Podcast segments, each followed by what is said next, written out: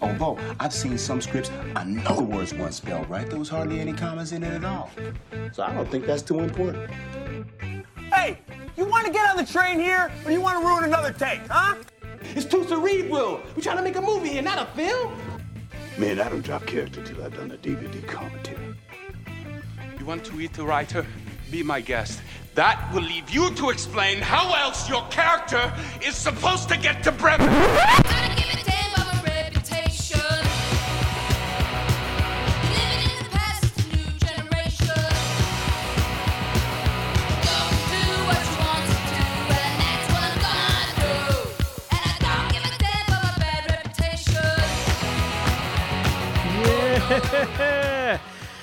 Welcome to another episode of the In the Mouth of Dorkness Chatcast. I am your host, Billy Dass, the indie dork. Joining me today is nobody. Oh no, I've got the keys to the shop. I'm running solo. I'm doing things how I want to. It is getting crazy in here. Oh boy, can you tell that I'm a little bit intimidated by the absence of my co pilots, uh, Mouth Dork and Wife Dork? Uh, doing this on my own, uh, I don't usually do this part by myself. So, all right, let's just dive into it. Enough for showing your nerves to the audience, Billy. Let's get to the point. Brad and Lisa have been kind of jet setting across the country. They got to go to Comic Con. Uh, they're going on a family vacation now. Uh, but it happens at the same time all that's going on. Uh, so is 2019's Fantasia Fest, which is a really great genre film festival that takes place up in Montreal, Canada every year. Um, they got a lot of great stuff this year, and I was kind of given an opportunity to do some remote coverage coverage of it, and I had to say yes. So while I am sad to be doing some of this coverage solo uh, without my amazing interviewers, because to be honest, I, I think I hold my own. I do okay, uh, but they bring a lot to the table, like talent and stuff. Um, but I think I, I, think this one went okay. Uh, up first, we have the film uh, called Riot Girls. In an alternate 1995, a mysterious disease has wiped out all the adults. In this new age, two gangs are pitted against each other in a brutal war for territory, resources, and and survival. It's directed by Jovanka Vuckovic. This is her first feature film. Uh, you might have seen her work before. Uh, she directed the segment in XX called The Box. And oh, yeah, she's the super rad former editor in chief of Rue Morgue magazine, uh, a little horror rag that you might have heard of in the past. Uh, so basically, she's one of the movers and shakers in the horror industry, and she knows what's up. Also joining us for the conversation today is Munro Chambers, who plays the lead villain in Riot Girls you know, you might have heard some of our previous coverage where we interviewed Rob Grant for his film Harpoon at the Chattanooga Film Festival. Uh, Munro Chambers also stars as Jonah in that film. And, uh, you know, let me tell you what, he's amazing. And also he's in Turbo Kid, which is another genre movie that I love. Like I love the fact that he kind of got his start uh, through Degrassi and uh, has just really leaned into genre filmmaking. Um, so it was, it was a real joy to chat to both of these folks. So yeah, Riot Girls. I probably would say that it is a punk rock love story set in a post-apocalyptic age where children are ruling the land. Um, and you know what, man? It's a blast. It's a lot of fun. There's some really great gags in it. Um, a head explodes. The disco dork's gonna love that when he sees it. Um, the movie's a lot of fun, but it's got a it's got a pretty dark edge to it, and I think that they walked that line uh, pretty great, and it made for a really like punk rock watch. Uh, I don't know. So uh, keep a lookout for the film. But for now, let's uh, jump over to the conversation with Jovanka and Munro. Just as an aside, you know, because we're doing this remotely, they're kind of hanging out in a press room and passing a cell phone back and forth on speakerphone. So the audio isn't necessarily what we would normally be up to if Mobile Podcast One were in the building. But I think that A, it sounds okay, and B, they're super rad and the conversation is awesome. All right, Billy, stop hyping it. Throw it over to the conversation. Okay, Billy. All right. So we're here today with Jovanka Vuckovic and Munro Chambers. Uh, Jovanka's directed the film Riot Girls, and Munro plays the big heavy. Welcome along to the podcast. Thanks so much for taking the time to speak with us. Thank you for having us. Uh, so I think my first question is for you, Jovanka. Um, you know, how did you link up with Katherine Collins' script and what made this the story that had to be your first feature film? Yeah, so I mean, my plan was always to write and direct um, uh, all of my own material, and um, because of my horror pedigree, ninety-eight percent of the scripts I get sent are terrible or uh, depict women um, as morons or both. Uh, so it's very rare that I get a script that comes across my desk um, that is um, uh, something like Riot Girls, where it's just like this fun movie that has a, a pair of, of, of queer leads that are, um, you know, empowered, and it, and the not about being queer or or coming out. And um, I don't think that we see those kinds of. Well, in fact, I can say with authority, we don't see those kinds of narratives uh, and those kinds of characters enough uh, in the movies. And when I was growing up, these kinds of characters simply didn't exist. It was uh, entirely all of my heroes are men. Every Hmm. single one of them. Unfortunately, growing up, they were all men because I just didn't see any women. And it wasn't until um, later in life that I saw Mary Harron's name uh, on the big screen uh, after seeing American Psycho and seeing Antonia Bird's name come up in the theater when I saw Ravenous that I went, oh shit, women can make movies too? Uh, like it just never occurred to me. It wasn't part of the conversation growing up. Uh, so when it comes to picking my projects, um, I, I'm quite picky about choosing stories that are feminist in, in that they depict women as actual human beings. Um, and so uh, I couldn't turn away from Riot Girl because it was just so fun. And uh, if it was about a story about a boy and a girl, I wouldn't have done it. But because it was a wish, like a queer wish fulfillment thing, I thought it was important and fun, and so that's why I chose to do it. And then also, so you know, I realized that it was kind of like Tank Girl. You know, it reminded me of like Tank Girl, the comic. And because I was a teenager during that time, you know, in the '90s, I, I could really try to like try to have fun with it by setting it in the '90s and populating it with the kind of music that I was listening to at that time and stuff, and and really putting a lot of ourselves into these two characters. You know, that was uh, kind of an interesting thing for me to watch as a viewer. I, I think you and I are, are, are pretty close in age. Uh, I'm 37. Uh, and so like I have like my memory of like 1995 is like I, I remember that time and I remember that space and I remember what it was like and you know it it really struck me while I was watching the movie that you know you've you've picked a story to tell in that's set in an imaginary imaginary era um, but that is a very much of, of your and our kind of generation. You know what was it like working with um, the young folks on set? You know did it did it turn into story time with Jovanka? This is what it was like in the 90s Uh, no, like I tried not to sound like too much of like an old lady when I was working with these people. Um, so we just we just had a lot of fun because um, you know that age group, the actors in their 20s, and uh, they're they're such a lovely um, uh, age group. They're, they they're they want to do all their own stunts, and they're just so keen and um, and and and like Paloma you know, I asked her if she would shave her head, and she, like, without hesitation, was like, "Sure, I'll shave my head." Madison, can we? She has this beautiful long blonde hair. Can we hack it up and give you like dye your roots like this ugly kind of shitty like like box dye? no problem. Um, um, Darren Eisner had this long, curly, beautiful hair that I asked him if I could give him a, like a mullet with frosted tips so that he looked m- more like that, the, you know, the, the villain in The Karate Kid. And, Oh, yeah. you know, he, of course, let me do it. So, yeah, th- these people were great to work with. uh, Munro what was uh, what was the appeal for you for this particular role what made you say yes to this project Well, it started off walking in the room with uh, seeing Lauren Grant across the room at the table, and I recognized her from a audition process I did for another film. And then we went through the scenes with Jovanka in the room, and it just clicked. And I was just like, we were talking about it in the way that she directed me in the room, uh, the way that she could verbalize intention and how to get a performance out of out of actors. I thought there was something rare um, because to talk to someone as a director to an actor, it's it's kind of a lost art that's happened, where you don't really get to.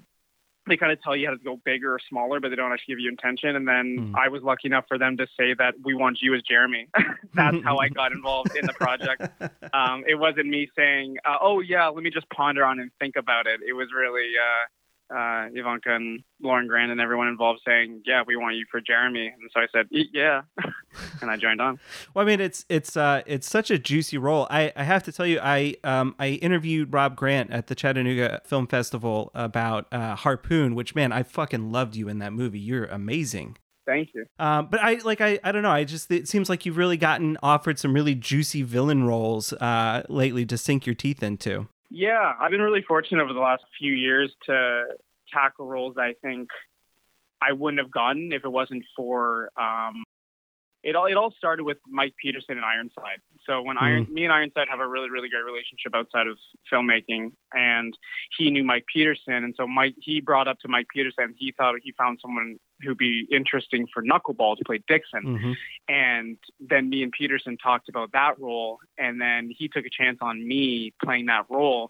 And if he hadn't taken a chance on me playing Dixon, I don't think I'd be able to play the roles that I've been able to do over the last few years. Mhm. Uh, just visually, I don't think they would have uh, cast me. Um, so I, for that, I, I thank him and thank Ironside for that. But um, it, I love roles like this with Jeremy, with Jonah, because someone with malicious intent and someone who is very aggressive and has a lot of rage in them, that's rooted somewhere. And that's rooted with insecurity, that's rooted with emotional history, uh, a damaged person. And so to find where that malice comes from and where their need for control is, that to me is extremely interesting because um, I don't believe people are evil just because they're evil. I think there's something that is rooted there, and to find where that comes from and where that emotion comes from and where that is in your stomach, that's interesting. And me and Jovanka really talked about that with Jeremy. Uh, yeah, I mean, yeah, I we were like we felt like Jeremy. There, there are no bad characters in movies, right? Mhm. And and even though he plays it with this delicious like arch villainess, which I want, we wanted, Right, right. uh, in his mind, it's, it, an actor can't work with, oh, he's just an asshole, right? Uh, you have to give them more than that. And I always thought of Jeremy as somebody who is extremely capable. Uh, he's got his shit together. He's managing to keep everything together and a system operating and everyone's safe and fed and clothed and warm. And so he has a lot of amazing qualities. And a, a lot of what he's doing um, in his mind is not bad. He's just protecting his, um, you know, his the student body. I mean, his family uh, of people. So you know, we we never you never approach it as he's just a dick. Todd is a bit more of a dick, right? Because Todd Todd is like he's a classic henchman, right? Yeah, yeah, yeah. He's a henchman. So Todd is more of a dick, but uh, uh, Jeremy was always more complicated than that. Yeah, I think I think leaders kind of in that way are interesting characters to explore. I mean, you know, at, at, like not maybe you know not so much on the level of sort of just like a local town, but I, I mean, I guess you know, leaders' power becomes absolute, and so their ability to do things and make things happen. I mean, really, always, whether they're great leaders or bad leaders or good people or bad people, always walks that line between the propensity to use violence to get the things done that you need done and the ability to do that. Absolutely, every villain, like every hero, has a purpose. It's just in whose eyes are looking are you looking at. You just have to understand where they're coming from, and that's where you know, like we said, Jeremy, he does things very brashly and sometimes they're very vicious. And from the other side, it's like, well, how can this ruler be so evil? And it's like, well, in his in his way, in his mind, he's doing it with some sort of purpose, like you said, trying to feed everyone, trying to keep everything in in control and to the level of what he thinks is right. Um, and then there's more to come in the film that you see, you know, for anyone who watches it, that there's a little bit more higher stakes for him that lead to a little bit of quick trigger reactions. You know, I and I don't I don't want to spoil that higher stakes uh thing that that that kind of that thing that you encounter about his character that definitely changes your perspective on his whole approach to leadership. But gosh, that I was I was really surprised as a viewer when I got to the end, and that was just sort of hanging out there as something to consider. Uh, you know, my wife and I watched this movie together to prep for the conversation, and we talked about that aspect of the story uh, for probably 25 minutes after the movie, just trying to figure out, you know, w- w- you know where that was meant to go and kind of what that meant for everybody else. Uh, well, I mean, this might be a spoiler, but I, I hate to tell you, but no one survives. um, you know, the, I, I mean, so you you see the movie, so um, you know, there's the we we sort of wrote this uh, backstory into the backstory that that this disease, whatever it is, is like a is like a flip, a switch that's flipped in your DNA when you become an adult.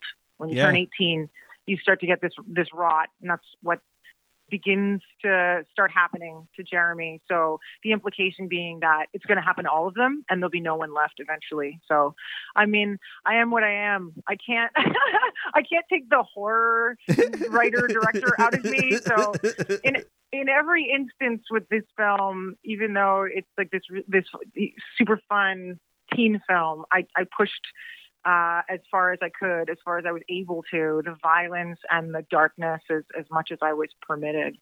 Um, and there's this really neat thing, this really neat coincidence that happened. We ended up shooting on the set of Degrassi, which which Munro Munro's huge superstar, Degrassi superstar. Yeah. Um, so it, it also then now occupies this kind of like alternate universe Degrassi, uh, you know, where he's he well he was a, a heartthrob on that show, Right. now now a villain, and so that's that's kind of an, uh, a, a happy accident.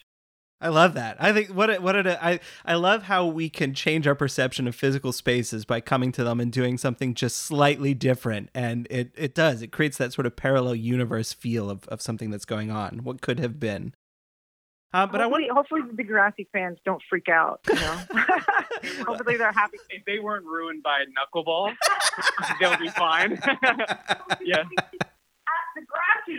Oh yeah, yeah. I, I did some pretty terrible. Uh, Eli did some pretty terrible things uh, on the Degrassi. Uh, I, what Jeremy does in the Degrassi is nothing compared to the years of kids going to that school. How anyone let them go to that school, we'll never know. That's a running joke we always made. But no, the, the Ivan- to Jovanka's point, that was a really cool full circle for me uh, to like to film there for five, six years, and or f- four or five years, and then to go back for a feature, and uh, it was it was cool. It was very cool. Yeah.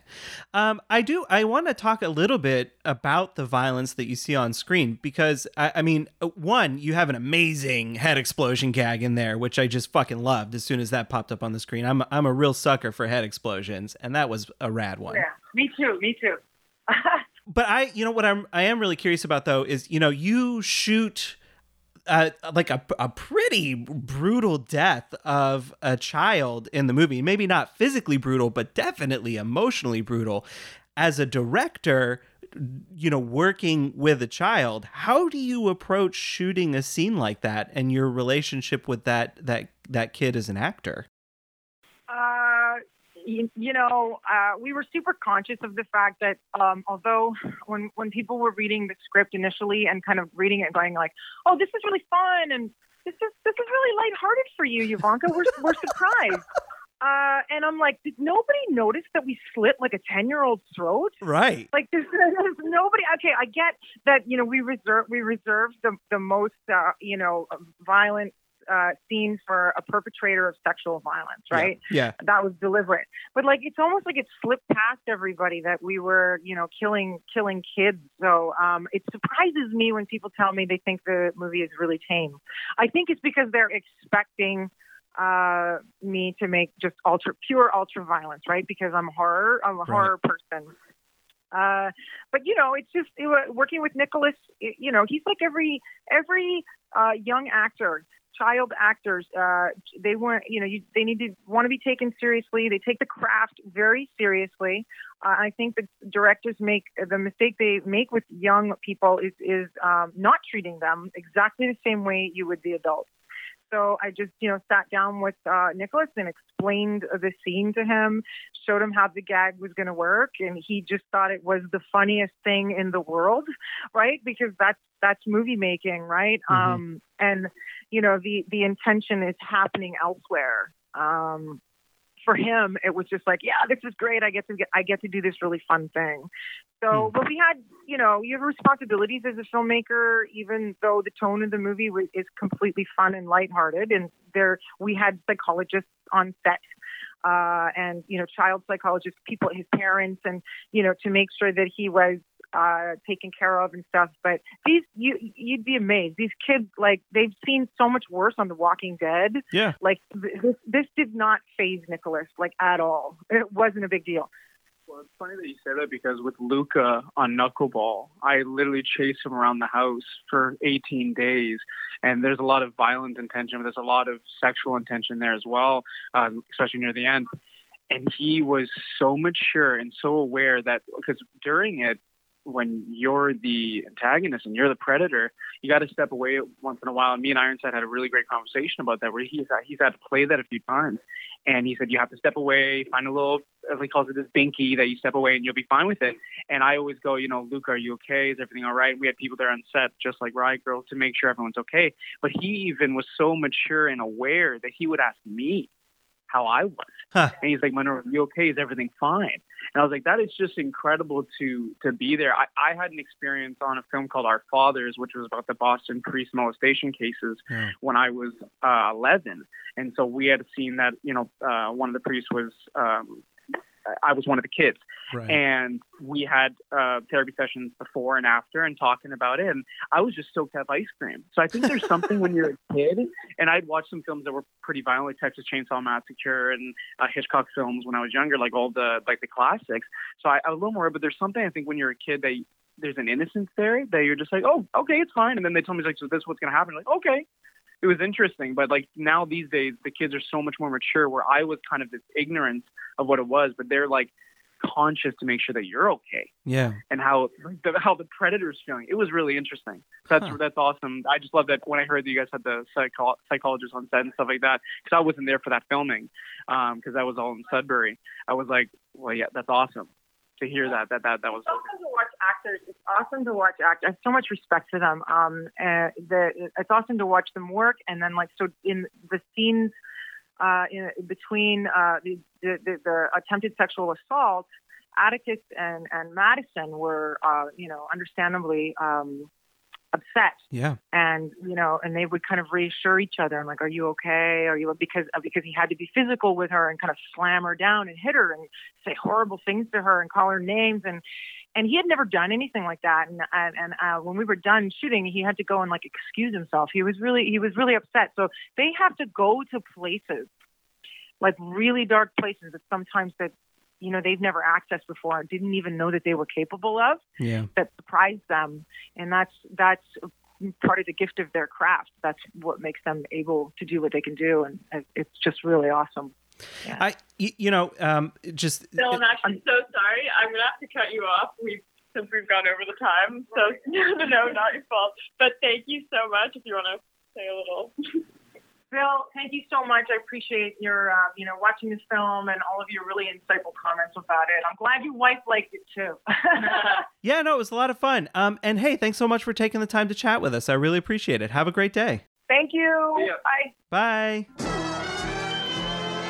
And we're back. Thank you so much to Jovanka and Munro for spending some time with us this afternoon. I know that they are extremely busy uh, while they're working the festival circuit. I know that when I go to festivals to work, b- boy, you, you really don't get to have nearly as much free time as, as you want to do. So thank you to them for squeezing us in but also thank you to them for talking to me. Uh, you know, I had a lot of fun watching Riot Girls, and I, I think that we speak to that in the conversation. Um, but like, I hope it doesn't get lost that the movie is exciting. Yes, there is sort of like an off-screen movie happening here. I guess sometimes we talk about that, right? Is that that, that there are on-screen movies and off-screen movies happening at the same time, and the off-screen movie for Riot Girls is the realities of it is upsetting and uncomfortable to think about the implications of and i think very philosophically matching what it means to think about life which necessarily implies a conclusion.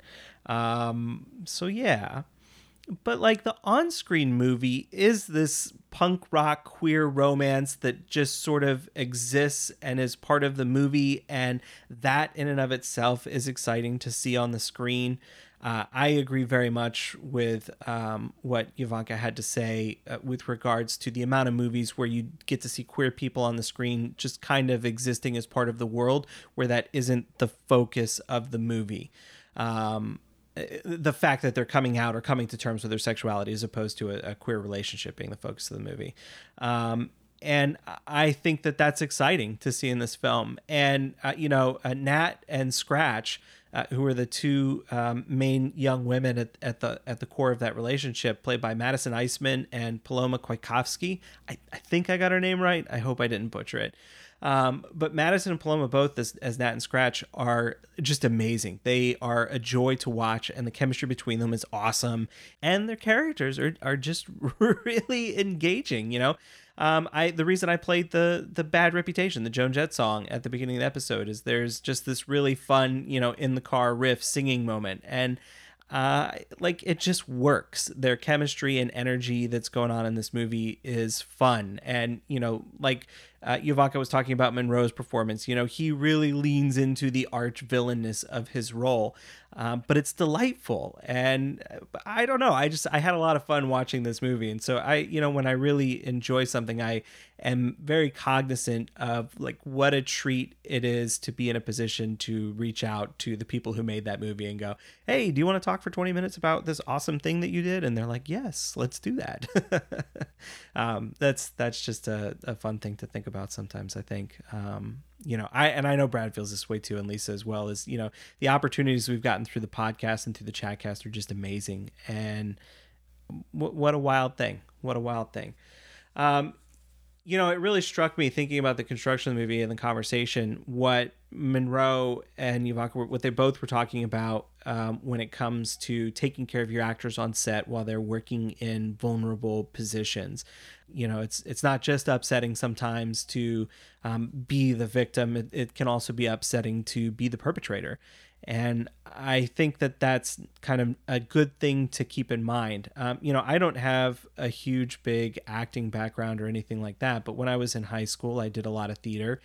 And um, so this is 20 years ago, right? So in my senior year, I took on a role uh, in a play that was going to a series of competitions. And my is a small role, but my role was basically sexual assaulter one um it you know this the scene that i uh, took part in was myself and uh, uh, sexual assaulter number two uh i'm sure that we had a name i i, I don't really remember that part of it um but it was just to come in and, and commit assault and then leave the play and, and this is the this is the role that 17 year old billy took on as a competition for you know something that he kind of enjoyed doing and I don't remember the name of the play. I don't really remember the events of the play or anything like that. And I honestly don't remember the choices that I made as an actor um, doing that. What I do remember, the thing that stayed with me 20 years later,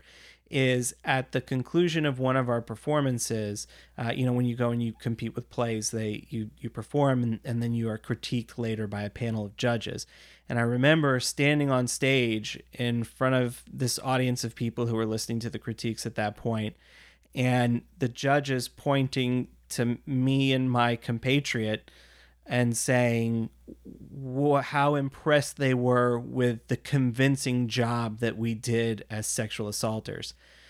And boy, I tell you what, you know, I'm I'm saying that out loud and I don't really have a memory of, of what it is that I said back to that, but I am sure that I did not have the emotional capacity to handle the implications of that question. Like, my goodness.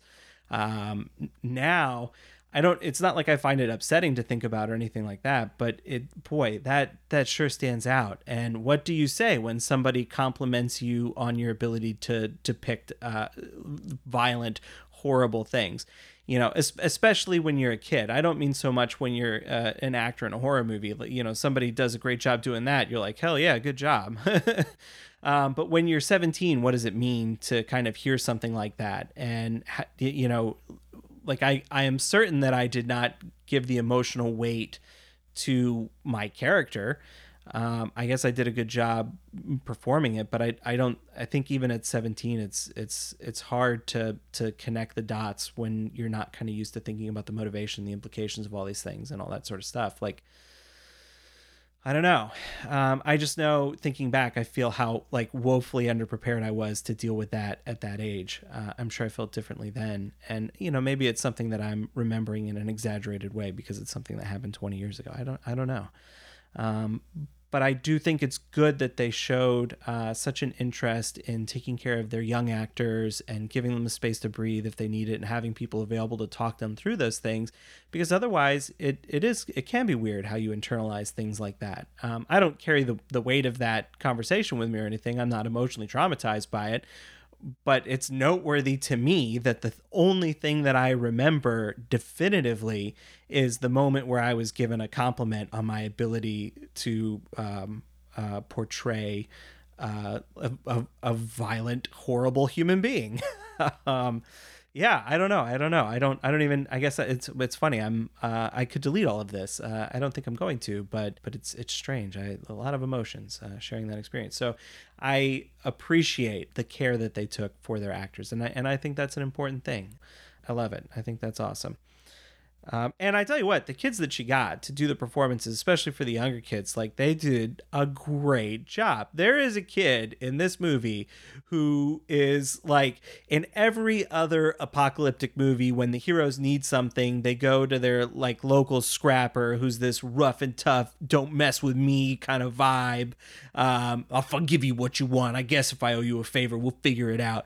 Like, you know, just begrudging, curmudgeony, maybe violent, murderous person portrayed by a kid who I gotta I gotta guess is like eight or nine or ten, and he did such an awesome job in that role. I just I really I really enjoyed it. So the, the the cast of kids that she wound up uh, did did really great. They did an awesome job um, yeah, the movie's a lot of fun. I, here's here's the thing: the movie comes out uh, September the thirteenth, uh, so be sure to go out and watch it. If it's if it's in a theater near you, go see it big and loud. I think it's worth it. If not, rent it. Uh, do anything that you can. Uh, support independent film, you guys. And Riot Girls is a definite winner. I recommend taking a look at it. So again, thanks to Jovanka Vuckovic and Munro Chambers for spending some time with us. Go and check out Riot Girls uh, at wherever you consume movies on September the 13th. And let's see, uh, outro business. That's my job when I'm here on my own. Usually Brad chimes in at this point and he's got, you know, like all the stuff that we need to do, all the upcoming business. So, upcoming business. All right, I got there. Upcoming business is, I'm not totally sure. We've got a couple of things in the fire for more Fantasia coverage, but uh, given the remote aspect, I'm not sure how easy it's going to be for us to link up with them. So, we'll see how that goes. I hope that you checked out last week's episode where uh, Lisa got a chance to interview Jason Mewes while they were down at uh, Comic Con. That's amazing. Yes, uh, I'm not at all jealous that I didn't get to do that. It's totally okay. um, but check that episode if you haven't heard it yet. Um, and stay tuned. We've got a bunch of uh, upcoming guests that I'm really looking forward to sharing with everybody. And if you haven't, please subscribe to the podcast wherever you subscribe to podcasts. Leave us a five star review. Uh, that is a huge help, and it's exactly the type of support that only listeners like you can provide. Uh, and it really, really is an enormous help to us. So if you haven't given that five star review yet and you enjoyed this episode, uh, say thanks by uh, going on and taking a couple minutes to say some kind words about these dulcet pipes. uh, follow the podcast uh, at It Podcast on Twitter and Facebook. And uh, you can follow me at WB Dass on Instagram, Letterboxd, and Twitter. You can also find me at Bill and Claire's Excellent Adventure, which is a podcast I co host with my nine uh, almost 10 year old daughter, where we worked together to expand her cinematic horizons. You know, we had taken a little bit of a hiatus uh, at the end of the school year because she got into standardized testing and she went straight from that to a summer swim team, which called for her to practice uh, every single day and compete a couple times a week. So that took up a huge chunk of her schedule. But we're back. And uh, coming up right around the time this episode uh, airs, so it should be out right now, is uh, Jaws. We went to the Alamo Drafthouse in Loudoun, Virginia, and Claire got to have her experience with Steven Spielberg's Jaws on the giant screen at that theater. It it was a delight. Um, I had a lot of fun, and you know, I was really worried that Claire would not enjoy that movie. Like, I figured she would either be scared of it, or there was also a chance that she would be bored by it because there's a lot of city politics in the run up to that before they're kind of out on the boat in the mix of it. Um, but oh my gosh, she was hooked the entire movie. It was amazing, and the conversation was wonderful afterwards. Check that out. So, Jaws, uh, other upcoming episodes, uh, we've got a conversation about Varsity Blues, a behind the scenes look at how she and I and her mom work together to pick the movies that she watched because, you know, I'm not just programming these for her. Some of our movie selections are her coming to me saying she's interested in watching them. Uh, and I try and respect that as much as I can because the podcast isn't so much about me putting her in a place of loving the things that uh, I do uh, like. It's more about giving her more context in the movies that she sees in the future. Uh, so we try and collaborate on selection. And then we've got an episode on uh, The Meg. Uh, which we watched after Jaws because she's keen on shark movies right now. Um, but then what I'm really excited about coming up is uh, we're going to take a dive into the Universal horror monster movies. And, you know, uh, most of those movies are ones that I've, I really haven't seen that many times, um, you know, maybe once or twice, and definitely not in a long time. So I'm really looking forward to this opportunity to dive back into these things and uh, also to share them with Claire. So stay tuned for that. Uh, you can follow our podcast uh, on Apple Podcasts at Bill and Claire's Excellent Adventures. You, you can find us on Twitter at BACEA Podcasts. And you can also follow the other dorks, Brad Gullickson, Mouth Dork, uh, at Mouth Dork on all social medias, Lisa Gullickson at Sidewalk Siren on Twitter. And you can find Brian Young at The Turtle Dork on Twitter and Darren Smith at the Disco Dork on all social medias. Uh, and that'll do it for us this time. Until next time. Visions are worth fighting for. Why spend your life making someone else's dreams?